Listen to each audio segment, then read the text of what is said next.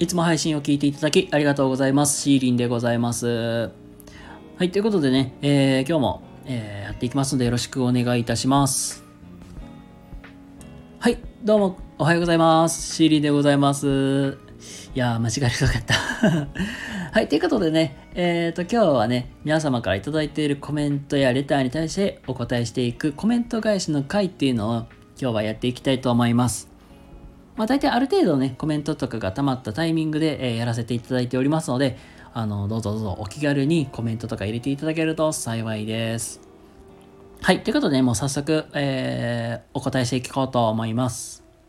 はい、えー、っと、ではでは、えー、最初の、えー、コメントになります。えっと、いつだっけ?ごがつのにじゅうににちに配信しました、えー、本気でない人に教えても時間の無駄という、まあ、そういう配信のテーマでやってる回の、えー、コメントをいただいておりますのでお返ししていこうと思います。あ、これ全部あれだ。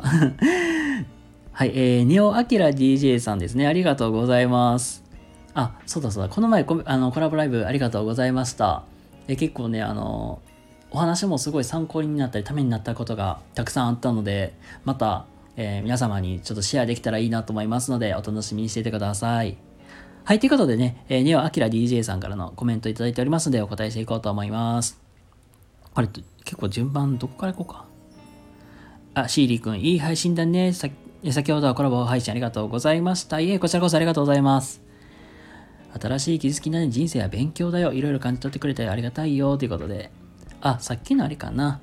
あの、さっきのというか、あの、コラボの時のかな。ありがとうございます。確かに、本当に、あの、いろんな、まあ、気づきから得ることって様々あるなとほんま思ってて、いやそれこそ、うん、あのー、このコラボライブもそうだけど、自分の知らないこととか、あと、あ、こういう考え方もあるんだっていうのを初めて感じ取って、で、実はね、あの、ツイッターの ディーエム の方で、あのー、これ確かに、えっと、ケンと森さんの、あのあれかな、情熱大陸とかのあのあれだ ユーアールエル 送ってくれたんですよ。で、あの拝見させてもらって、結構いろいろ勉強になりました。本当に結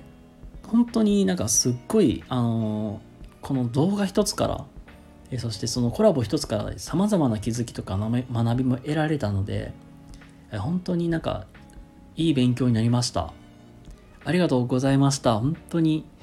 また、あのコラボライブのね、お誘いいただいてたので、またあの日程調整し次第ご連絡させてもらいます。ありがとうございます。はい、ということで、えー、っと以上ですかね。あと、じゃあ続いていきます。はい、えー、続いてですが、これはいつだえー、っとごがつにじゅうろくにちの、えー、自己肯定感を下げないための工夫というこの、えー、配信でのコメントもいただいております。あ、これも、あ、ネオアキラ ディージェー さんですね。ありがとうございます。シリ君、まさに書籍は人からの言霊、まあ、言霊で学ぶからね。義務教育の無は、義、有名教育だからねって。これで義務教育だからねって。ありがとうございます。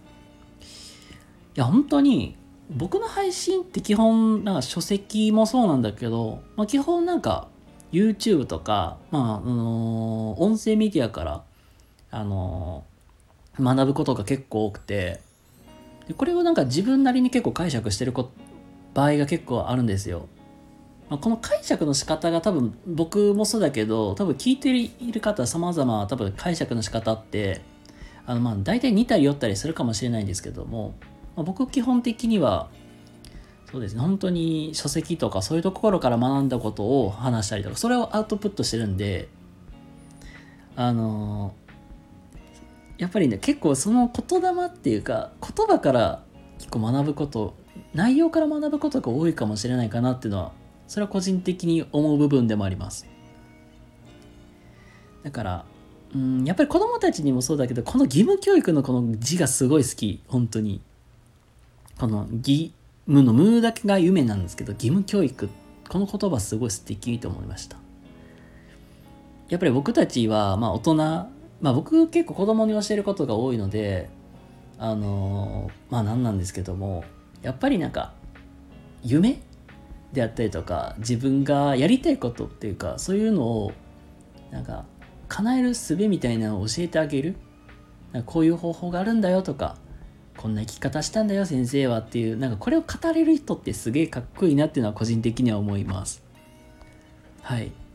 なので僕、まあ基本的に結構そういうとか書籍とか人の話とか聞いて学んで、それをアウトプットして皆さんにシェアしていくっていうのをあのメインでやってますので、またあのコラボライブとかでね、いろいろ学ばせていただけたらね、嬉しいなって思います。はい。ということでコメントの方ありがとうございます。はい。ではでは、えっと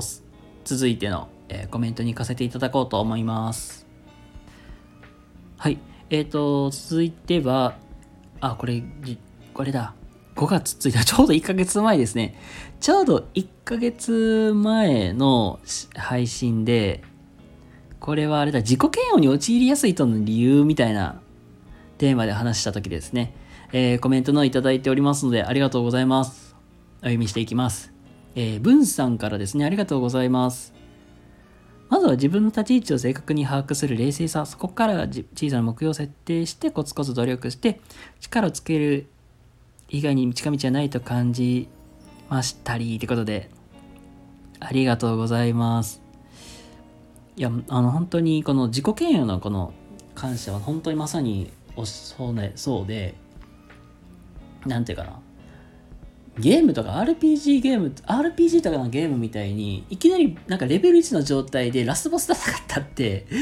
ね、やられるのは当たり前じゃないですか。だからあのストーリーをコツコツ進めていって、で最強レベルきゅうじゅうきゅうの状態でラスボスと戦って倒せるから、も倒せるからこそゲームのクリアってできるじゃん。で、まあこれはまあじゃあさっきはゲームで例えたから、まあ、人生とかで置き換えるとそうなんだけど、うーん、そうだな。例えば僕は大学卒業するまでは学校の先生になりたいっていう目標があったんですよ。で、それも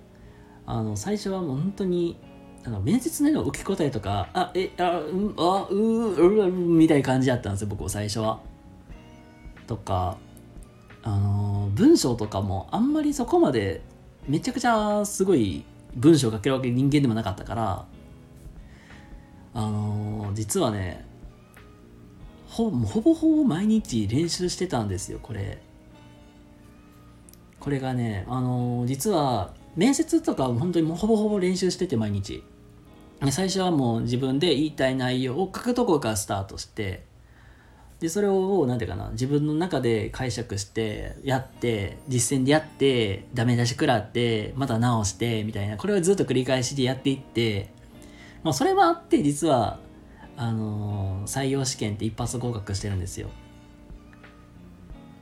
まあ何が言いたいかっていうと、やっぱり自分の現在地がここであのー、クリアするためには、やっぱりちっちゃなつあの積み重ね努力とかをコツコツ積んでいかないことには、あのなんていうかな、ラスボスを倒すことなんて無理なんですよ。だから僕の場合だと最終的なゴールって採用試験クリアして、まあ、合格して先生になることが夢やったから、やっぱりいきなりなんもう何もしない状態でノーベルの状態に立ち向かっていったって何も意味ないじゃないですか。テストも同じじゃないですか。最初の勉強をやっぱりすっ飛ばしていったってクリアできないじゃないですか。だから勉強するんですよ。だから練習するんですよ。だからそういうちっちゃな積み重ねがコツコツしていくっていうのは本当に大事になるかなと思うんで、あの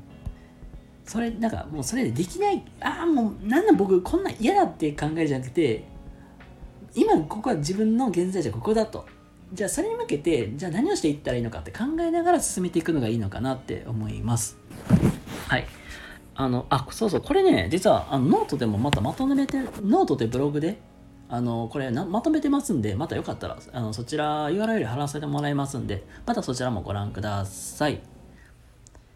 はい。ということで、えー、コメントの方は以上でございます。はい。えっ、ー、とすいません、最後ちょっとねちょっと熱が入っちゃいましたが、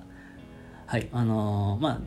コメントの方はね、定期的にこんな感じでお返しさせていただきますので、あの全然帰ってこんなーってあの怒らないでください。あのまたこうやってあのお返ししますのでお楽しみにしててください。まあ、全然ねコメントとか感じたことありましたらね、あのお気軽に書き込んでください。それに対してね僕もお答えしていくようにしますので、あのよろしくお願いいたします。はい、ということで、えー、本日のコメント返しの回いかがだったでしょうか。